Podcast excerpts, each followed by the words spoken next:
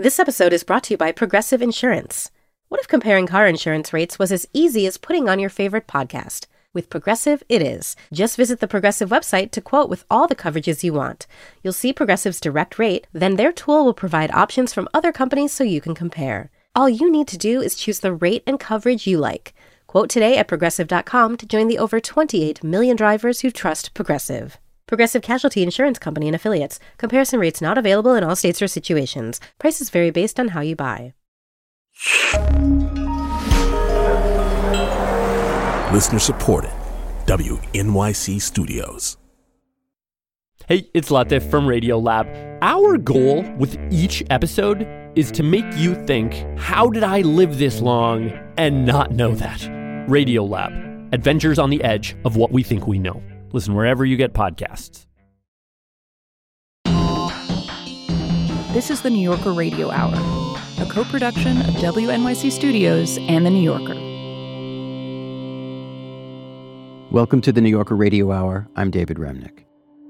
In 1986, I went to see Shoah, Claude Lanzmann's film about the Holocaust. And to this day, I'm pretty certain that it's not only a masterwork, but the greatest achievement in documentary film. Lanzmann got remarkable interviews an SS officer who was at Treblinka, a barber at the same camp, a Polish railway worker who, under duress, helped drive the locomotive pulling boxcars filled with Jews to the death camps. And then there was Rudolf Vrba. Vrba was sent to Auschwitz when he was just 17 years old. And when he appears in the documentary show, Vrba is still in middle age. He's immensely alive. He's handsome, oddly cheerful, and absolutely unwilling to talk in cliche. He told his story with startling clarity how, despite the odds, he had decided to escape and tell the world of the horrors of Auschwitz. This astonishing story is told in a new biography by the British journalist Jonathan Freedland. Its title is The Escape Artist, and I spoke with Freedland at the Museum of Jewish Heritage in New York. I'd like to know, to begin, how you found your story and why you found it to be so essential that you were going to give all your time to it for a while. The answer comes almost in two parts about when did it come to me as a subject. On one level, it came to me age 19, which is relevant because the man we're talking about is Rudolf Vrba, and he escaped from Auschwitz when he was 19. I was 19 and I was in a room like this one, a darkened auditorium, a movie theatre in London to see the film Shoah, Claude Lanzmann's epic nine and a half hour film about the Shoah. And then suddenly, onto the screen explodes this figure who is utterly unlike all the others. He is charismatic. He's handsome. He's wearing this tan leather coat. He could be Al Pacino in Scarface. I mean, he exudes charisma. And immediately in the cinema, I sort of looked up and who's that? You know, I want to know more about him. And almost as an aside, Lanzmann just mentions that this man escaped from Auschwitz. And even though I was 19, I was old enough to know then that Jews just didn't escape from Auschwitz. It was my intention to escape from the first moment when I have seen where I am. But at that time, it was particularly urgent because I knew that all was prepared for the murder of one million Jews from Hungary. And because it was close to Slovakia, I thought that it would be possible to give the warning. And uh, naturally, I was interested in surviving myself. I then left the cinema age 19 transfixed by this figure and never forgot him, never forgot his name, never forgot the story. And then around 2016, I would say, and then certainly afterwards, new words started entering the language. People were talking about post truth and they were talking about fake news. And I found myself going back to the story of Rudolf Vrba because he was somebody who had taken the biggest risk imaginable to take in escaping from Auschwitz, very deliberately to tell the world. In other words, to get the truth out right. from so under a mountain of lies. This is the essence of the story that somebody 19 years old conceives the, the idea that if only people would know if only the Jews of this country or that particular, we'll get to it in a second, but Hungary and specifically, would have known, they would have done what? They would have escaped. They may not have. They might have rebelled. They something. He he can't quite articulate it, but they something would have happened if if Jews were to know, if the Yeah. world were to know. Well, this is what is so extraordinary about the story because he was only a teenager. He arrives at age 17. He's there working on this railway platform, the Alte Juden ramp, the old Jew ramp. His job, he's, he's bounced around different jobs as a slave, as a, as a prisoner. But he has this job unloading the transports, and he comes to this huge and important realization, which is it seems so simple, but none of them know. He realizes that every person getting off that train has no idea the, of the meaning of the place they've been brought to. Many of them are relieved to be in Auschwitz because they believe these elaborate lies that Jews are told at every stage of the journey, including that they are the, uh, the big lie is that they are being deported to the east to be resettled and to have new lives. Tell, tell me a little bit about Rudolf as a, as a person as he as he comes to Auschwitz. Is he a worker? Is he an intellectual? Is he a pre-professional? What would what was his life going to be? What did it seem to be headed toward? Well, he, he arrives as a 17 year old, as I say, from provincial Slovakia. He'd been at school, actually in the capital. He'd been uh, at one of the elite schools in Bratislava until the day where he turned up for the academic year 1938 39 and was told there's no place for you here because you're a Jew. Very movingly, there are classroom photos of him. You can see for the year 35 36, he's there, 36 37, he's there. Then he's not. He's not there. He had been exceptionally bright. He had a gift, particularly for languages. So by the time age 17 he gets to Auschwitz, he speaks obviously Czech and Slovak, but also German, Russian, Hungarian, teaching himself some English. This was interesting to me. Why does he get such a privileged position? Because that's what he had by the by- Inside the camp. Yes, he was given a an opportunity not not only survive and have a life, however const- unbelievably constricted, but a life with these other. I hate to use the word privilege, but Yes. you know, uh, privilege So by survival. One, one of the revelations of the whole process of, of researching this for me, uh, and I consider myself somebody quite well read in in the uh, the story of the Holocaust or in Auschwitz. I think there are things about it that people think they know but they don't know, and do one mean? of them is, well, for example, that there was a permanent Jewish bureaucracy inside Auschwitz. I mean, I didn't know that. There was two or three hundred people who were used as registrars and bureaucrats and pen pushers and so on. Right. And there was also a resistance, an underground in Auschwitz after a fashion. Well, and the the- two are linked because it was because the, he had been spotted as a talent by the Auschwitz underground that they arranged ex- for him. Explain the map of that. The, in other words, who are the capos? What is the underground? What is going on there that um, you know we're not normally hearing about or not Yeah. normally seeing? Well, so obviously the people who police the camp at the highest level are the SS. It's their camp. They are the ones who are in total charge. Then they have as henchmen these prisoners, green triangle prisoners very often, who were petty or not so petty, hardened criminals often, uh, German or Austrian, who would be used as their enforcers. So they would, or the Nazis had semi automatic weapons, they would have clubs and sticks, and they were brutal people. They would impose order at a day to day level. And slowly over time, the Green Triangle brutish capos are sidelined, and the jobs of sort of pen pushers and registrars are taken by the resistance and the underground. What were the them that they do. ambitions of the underground?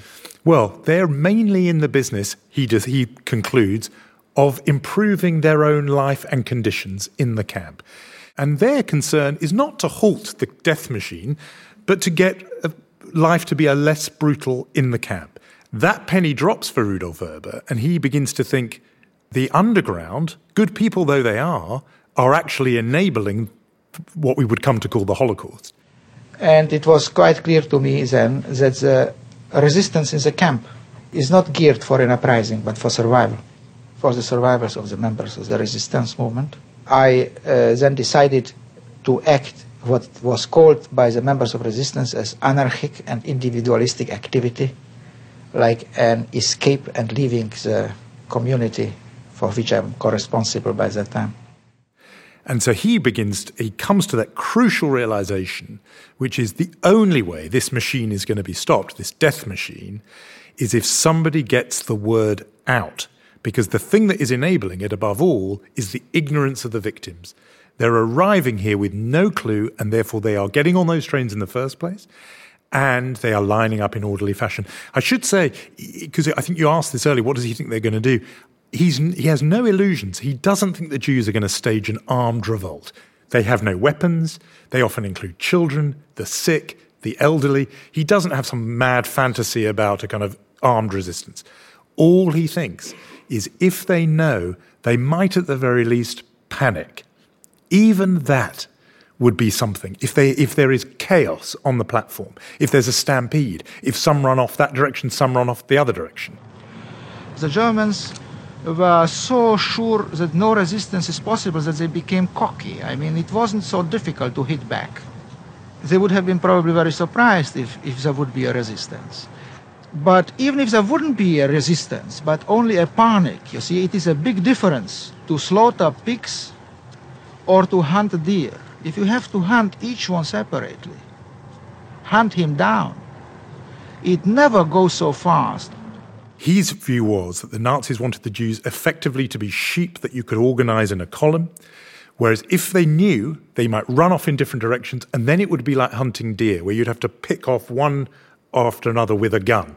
And that would be tight. They would do it. And chaotic. But it would be chaotic, and then who knows if there, that transport was chaos, then the one behind would be delayed, and then word would the, you would throw sand in the gears of the Nazi machine. So, Jonathan, he finds a friend, he finds a a comrade in this in this incredibly improbable plan.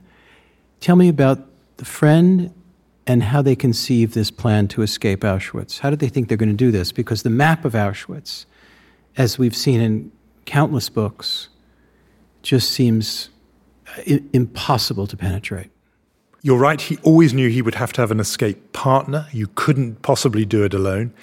And why is that? That's interesting. Why is that? The the physical business of escaping, just the I mean, you would need two pairs of hands often just to get through a, you know, if you were going to, uh, uh, under a fence. But I think the other thing is that you would have, if for a Jew to escape Auschwitz, you would be aware that you would have nobody on the outside to help you. There were escapes from Auschwitz before. Soviet prisoners of war escaped. The b- biggest group was Polish political prisoners. They escaped in scores of them. In the so- Soviet prisoners of war, dozens. Jews, basically none. The difference being what? Well, the, the, the others had support on the outside.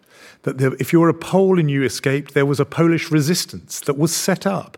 But the Jews were basically cut off from the rest of, of the world. So it was harder. And I think it's not a coincidence. His escape partner was someone from the same Slovak town that he was from. Alfred Wetzler was his escape partner. And they had both been in Trnava. And therefore, he, this was somebody who knew, you knew before you'd been in the inverted universe of Auschwitz, where you could you never knew is somebody if good was bad, black was white, day was night. So they trusted each other, and the key insight they realized was that there was uh, that they came to was that there was a a gap in the Nazi defenses. The Nazi defenses, by the way, again, we should make clear of, of, how severe this was. I mean, we're talking about a 12, 15 foot high electrified fence. If you cleared that one, then there was another one. There were two to 3,000 SS men at any time. There were 200 trained hunting dogs that would sniff you out. There were search towers, watchtowers every 80 yards. Nazis developed a very ingenious system for checking, say, uh, among 30,000 prisoners if somebody is missing or not. I mean, within one hour they would know if somebody is missing and who is missing and uh, his, who are his friends, etc. It was well organized. The key Nazi flaw, in a way, was the, the SS's own predictability. They stuck to their routines. Their timing and they did everything to the same timing. And one thing they did was if they noticed a prisoner was missing, which they would at roll call, when prisoners would come at the start of the day and at the end of the day, if the same number of prisoners, by the way, dead or alive, did not come back from work at the end of the day, they would then sound a siren and think somebody may have escaped. They would search for that person for three days and three nights. scouring every inch of the camp. And during that time, they would maintain the sort of outer perimeter, which was normally taken down at night. They would keep it up so that they could continue the search, the outer ring. But if after three days and three nights there was no sign of those prisoners, they would assume that they'd got away and handed over to the Gestapo, and that outer ring would come down at night, and then it would just they would only be guarding the inner camp where prisoners were kept So when they hid at out, night. hid out for three So the key thing these- was the key, if the, the key, their key thought was if somebody could hide in their outer camp, not be found for three days and three nights, then when that outer ring came down, you would and you then came out of your hiding place, you would come out into an area that was unguarded, and you could effectively walk out of the camp. That was the theory. Again, I think it took an extraordinary mind to see that. That was their theory, and they acted on it. And you know, the the sheer degree of physical resilience required to hide essentially in a hole in the ground Un- for three some- days and three nights. They, there was a part of the camp that was a, a, a construction site. There were piles of timbers, door frames. They realized if you were to dig a hole, really no bigger than a grave, a double grave, under some timbers and hid in there, you could theoretically not be found, and you know you'd have to somehow elude detection from those uh, sniffer dogs. And so they had this ingenious thing that they'd been told by a Soviet prisoner of a Ukrainian actually, that a certain type of cheap Russian tobacco, soaked in gasoline and then dried, generated a smell that was repellent to the dogs. And so if you sprinkled some of this tobacco around, the dogs would come near and then recoil. And they had heard that and they did it. That was their first move in the in this in the escape. I'm speaking with the journalist Jonathan Freedland about Rudolf Vrba, one of the few Jews ever to escape Auschwitz. We'll continue with Vrba's astonishing escape in just a moment. This is the New Yorker Radio Hour with more to come.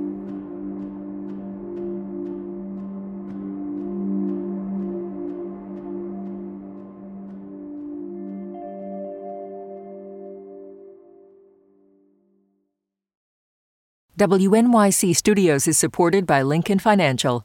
The questions around retirement have gotten tiring. Instead of, have you saved up enough? Shouldn't they be asking, what is it that you love to do? And how can we help you keep doing it? The truth is, you're not slowing down. So your retirement plan should be more of an action plan, a hiking plan, a music plan, a sailing plan.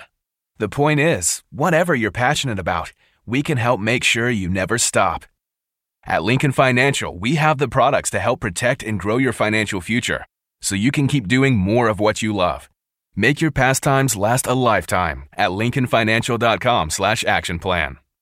Lincoln Financial Group, marketing name for Lincoln National Corporation and its insurance companies and broker slash dealer affiliate Lincoln Financial Distributors Inc., copyright 2024 Lincoln National Corporation. Hi, I'm Debbie Millman, and I host a podcast called Design Matters from the TED Audio Collective. Every episode, I have conversations with designers, writers, artists, and other luminaries of contemporary thought.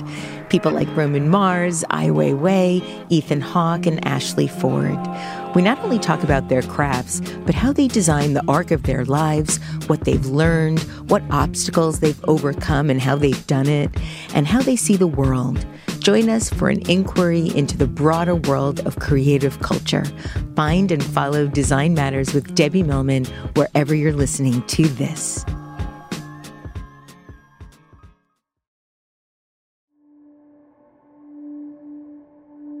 This is the New Yorker Radio Hour. I'm David Remnick.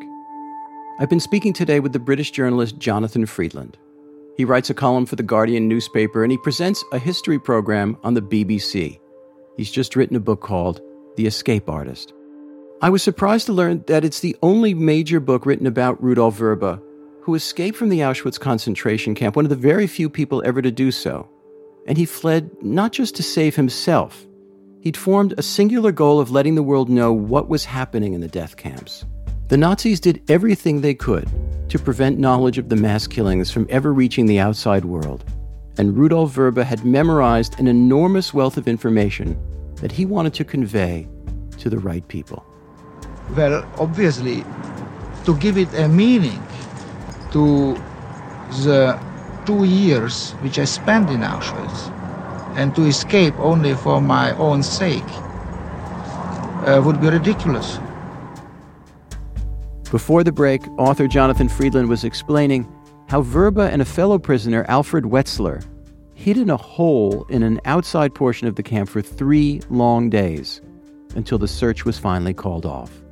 And then they were able to escape. Getting out was the easy part in a way. I mean, of course it wasn't, it was impossible. But after then, there are, in Nazi occupied Poland, as Rudy wrote in a letter later on in his life, said, with no map, no compass, no friends. They would have to cross marshlands and forests and mountains and rivers. And the date now is what? We're, we're now in 1944. So it's April 1944. The night of their escape, incidentally, not that they had any idea, was the night of the Seder, it was the Festival of Freedom uh, when they were beginning their escape, something Rudy himself didn't know till 50 years later.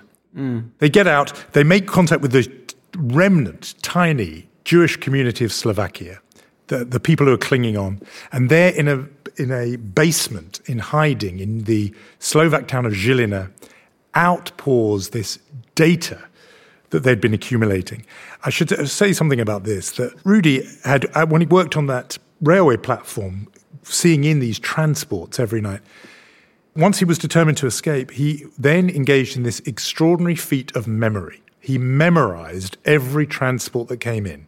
He would count the number of cattle cars, estimate the number of Jews per car, memorize the point of origin, link it up with the numbers, the numbers that would, of course, then be tattooed on the arms of the prisoners who were selected to survive. To such a degree that when he, much, much later, he's at a restaurant and a waiter exposes the tattoo on his own arm, he knows exactly where he is from because he remembers when that group of Jews was brought. It ha- that's, I mean, one of the. That, that even, knocked me flat.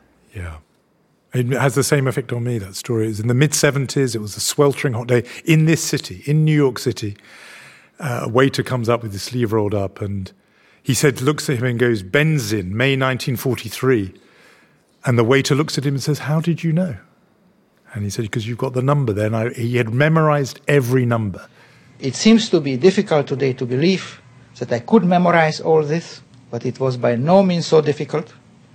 We know by now that some people, while they were in prison, memorized whole books and could reproduce them after that.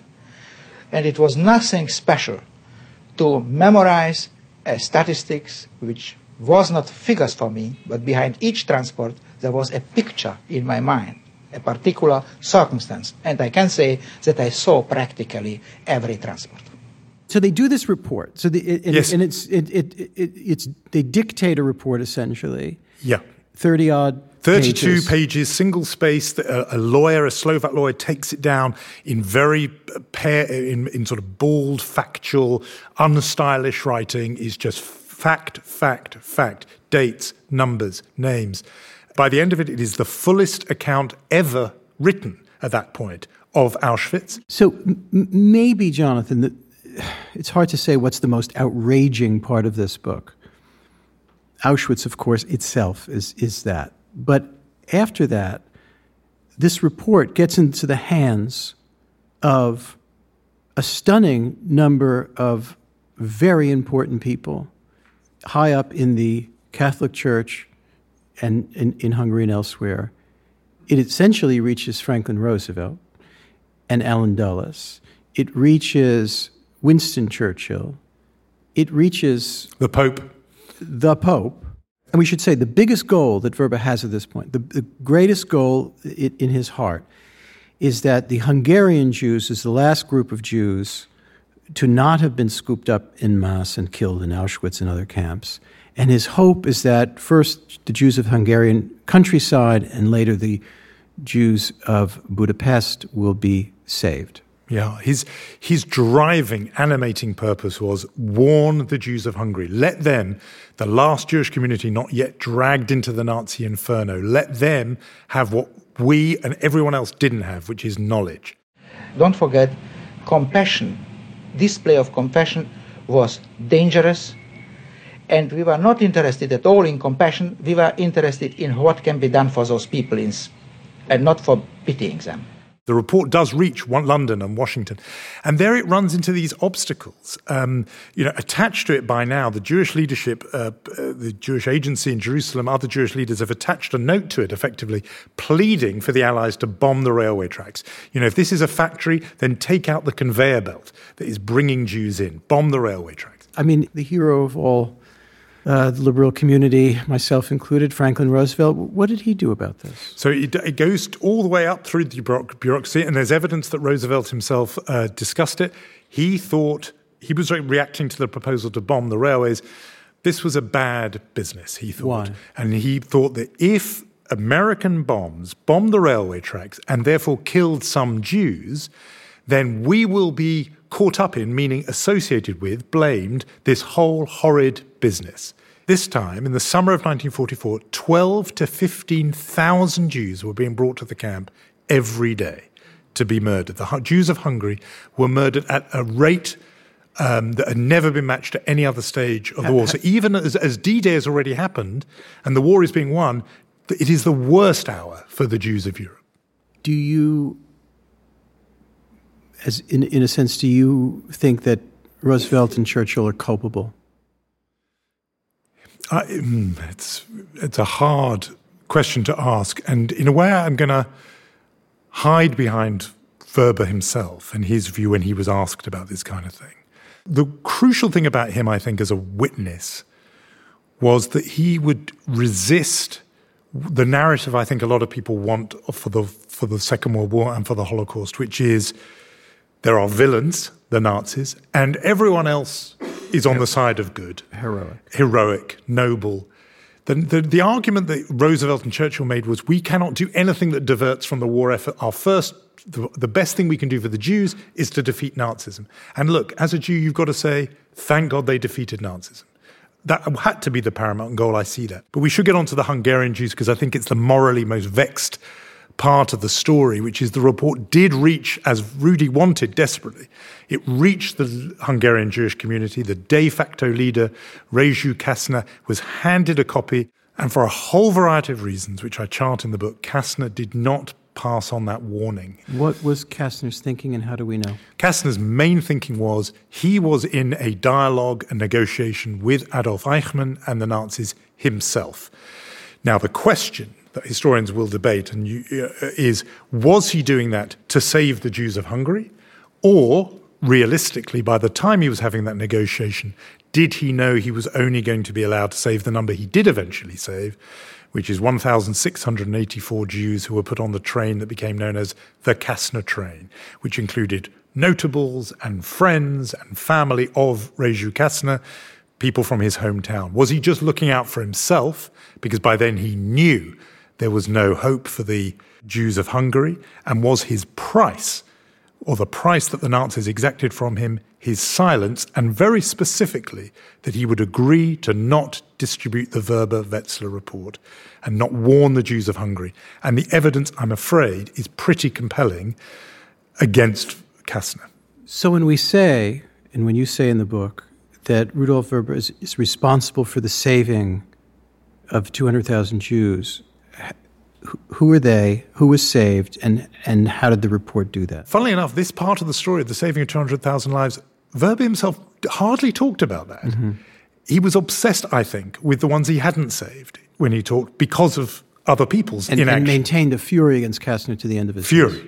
Yeah. I mean, uh, unbridled. Um, despite that, once it was out there in the press, those government leaders who had been able to be inactive without anyone knowing they weren't doing much were now shamed into action because it was now public. And so the Pope writes to the leader of Hungary, who, by the way, he has not written to before. I will say the Pius's statement on this that was supposedly so brave doesn't even mention the word Jew or Jewish. These unfortunate souls is what he says. I'll say. He doesn't say Jew. And he doesn't let the note that he writes to Miklos Horthy, the regent of Hungary, he doesn't let that note become public, which would have also made a difference. The, the horrible irony of all this is it's, it's, it's all the drama, drama is happening too late It's too for the most late. part. It's, too, late. The war's going to be, Auschwitz runs out of, of Jews to kill. of Jews to kill. The war is over fairly soon thereafter. But this is where we have to s- say this 437,000 Jews have been killed from the Hungarian provinces. The last ones left are the 200,000 Jews of Budapest, when, because of Vrba and Wetzler's report, the Pope and Roosevelt intervene. One train is on its way to Auschwitz. It literally turns around. Those are lives saved because of the Vrba Wetzler report. The 200,000 Jews of Budapest are spared deportation on the 6th of July, 1944, as a, through a series of diplomatic moves that started with Vrba and Wetzler's report, which is why I believe Rudolf Vrba, together with Fred Wetzler, is responsible for the saving of 200,000 lives, which makes him a towering figure of the Second World War uh, and the Holocaust. Not to make a comparison, this is not a numbers game, but everyone knows the name of Oskar Schindler, who is credited with 3,000 Jewish lives being saved.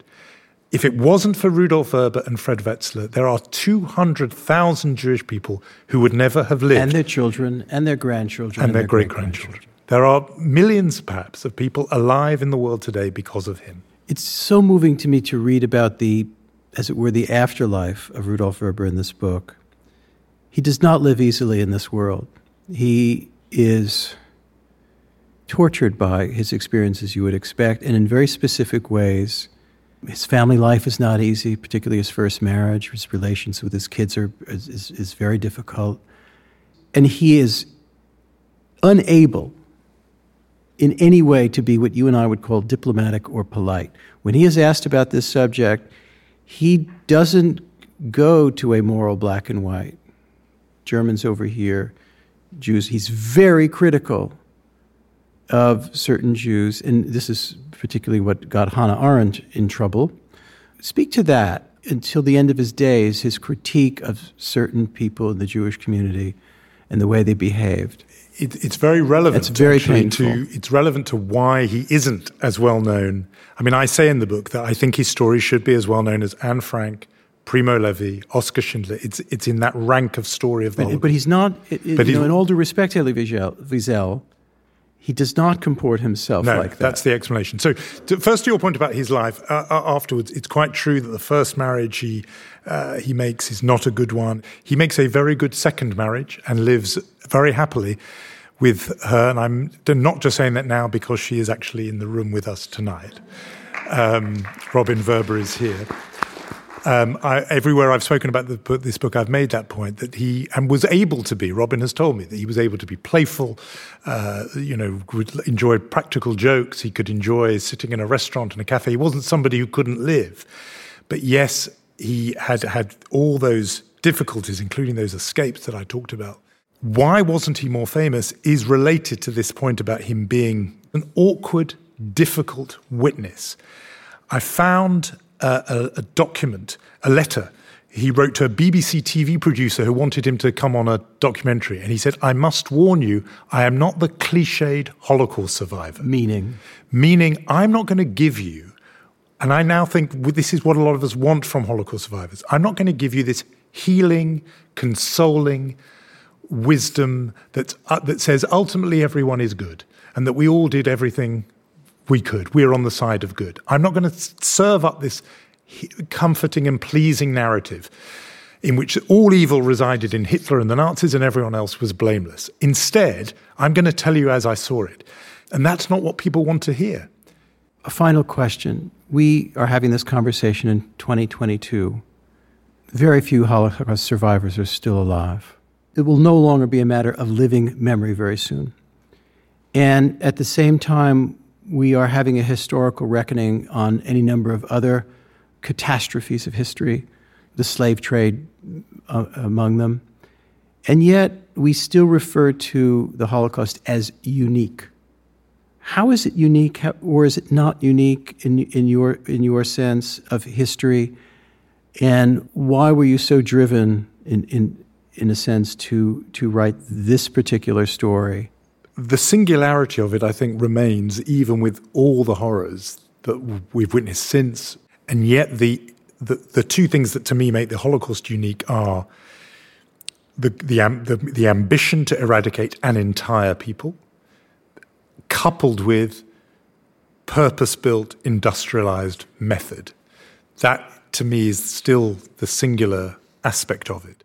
And the reason why I think it's of value and why Jews are, are right to insist on its singularity is because it is of use as a kind of moral terminus case. This is the ultimate case, and there has tremendous warning, cautionary power that we forego at our peril. I think we need its we need its presence and urgency and sort of applicability to guide us even now. He understood the reason why these people were vulnerable to murder was because they didn't have knowledge. They'd been fed lies. This realization that truth is all we have and it stands between us and tyranny. And he understood that as a teenage boy and was ready to risk absolutely everything for it.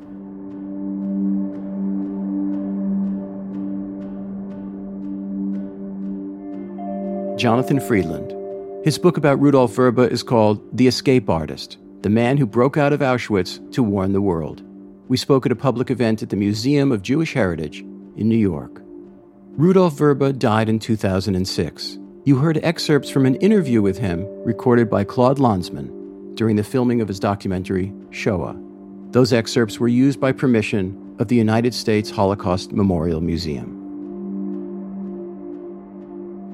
Next week, with the World Cup about to begin, I'll talk with investigative journalist Heidi Blake, who's recently joined the New Yorker staff. She co wrote a remarkable book called The Ugly Game. It's a deep look at how Qatar came to host the World Cup this year and all the corruption surrounding it. I hope you'll join us.